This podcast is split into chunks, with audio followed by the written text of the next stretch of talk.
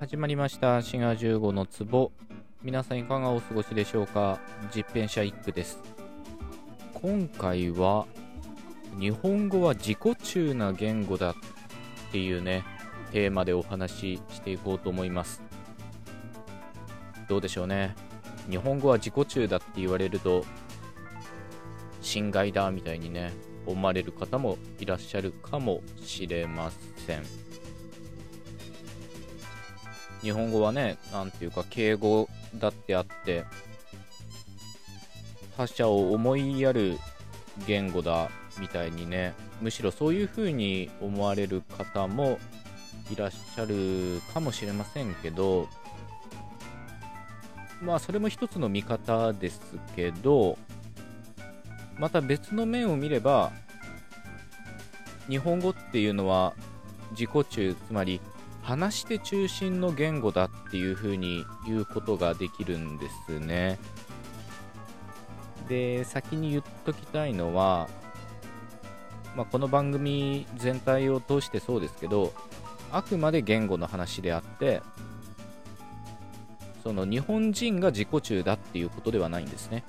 日本語が自己中だというか、話して中心の言語であるというお話をしていこうと思います。まあ、その前に、まあ、その前が多いですけど、日本語は省略が多いみたいな言い方をされることがありますよね。まあ僕はね、これは省略って言わない方がいい場合の方が多いと思ってるんですよね。特に主語の省略っていうのが日本語は盛んに行われるっていうふうに言われてて、まあ、この辺りは英語みたいな言語とかなり対照的なんですよね。英語っていうのは主語っていうのは必須の要素で一見主語がいらないような文であっても it rains みたいに仮主語の it みたいなのを置かなきゃいけないわけですよね。これと比べると、日本語っていうのは、明日行く？行くっていう風に、主語っていうのを全く出さなくても、会話っていうのが成立しています。果たしてこれは省略かというと、うん、僕はそうは思わないですね。省略っていうのは、本来あるべきものが、まあ、出てきていないっていうことなんですけど、日本語の場合は、出てこないことによって何か表してると言った方が正しいんじゃないかと思います。まあもっと端的に言うと日本語っていうのは主語を出さないことによって主語は一人称である私であるというのを表す言語とそういうふうに結論付けることができると思うんですね。まあ、そういった意味で日本語は自己中であるということです。滋賀15の壺例えば、明日行くわって言ったとき、この主語は誰かっていうと、普通は話して、私として解釈されると思います。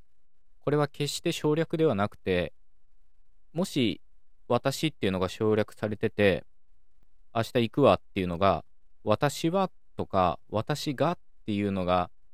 本当はあるっていうんだったら、まあちょっとね、それは違うと思いますね。俺は明日行くわとか、俺が明日行くわみたいな言い方をすると、対比とかね、他の人はわからないけど、俺は行くみたいに、そういう含みが出てくると思います。そういうのをなしで、明日行くわといった場合は、そういう対比みたいな意味はなしに、明日行くの主語は私であるというふうに解釈されると思います。このあたりの話は、意思を表したりとか、あるいは感覚や感情とか、こういったものを表す場合によく当てはまるんですね。まあ明日行くっていうのは一種の意思ですけど、他にも、あの車が欲しいといった場合、欲しがっている主体というかね、主語は、これもやはり私として解釈されると思います。もし私以外、一人称以外が主語だとしたら、彼はあの車を欲しがっているみたいに、何々したがるっていうのをくっつけないといけません。犬が怖いとかもそうですね。犬が怖いのは私であって、私以外が怖いと感じてるんだったら、怖がっているというふうにしないとダメなんですよね。こういうふうに主語が何も出てきていないゼロだとしたら、それは普通一人称私であると解釈されます。日本語っていうのは主語をこういうふうにね、一人称に従う言語で、例えば他にもね、受け身分とかもそういったことが言えるんですね。受動体ですけど、犬が私を噛んだ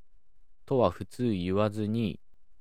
犬に噛まれたというのが普通だと思います。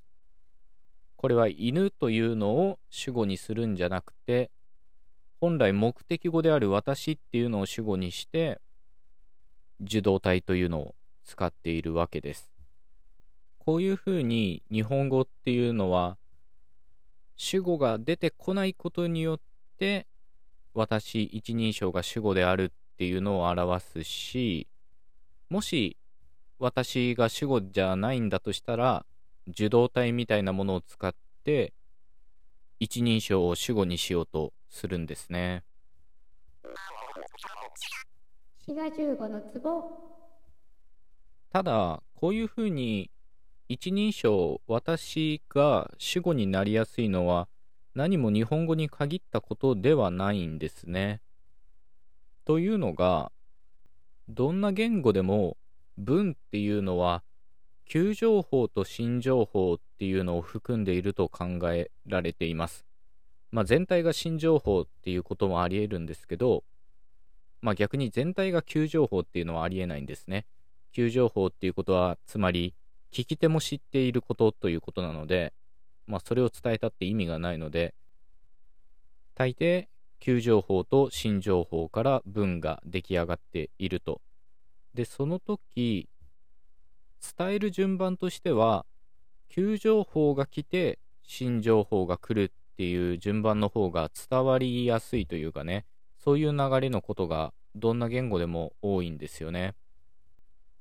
そんで、主語っていうのが一番急情報になりやすいんですね。つまり話し手と聞き手の間で共通の話題が主語になりやすいですけど、まあ、日本語の場合は別に必ずしもそうではないんですが一人称っていうのが一番急情報というか共通の話題として最適なんですね。まあある意味自分が話してるっていうその前提なので一人称、つまり私っていうのが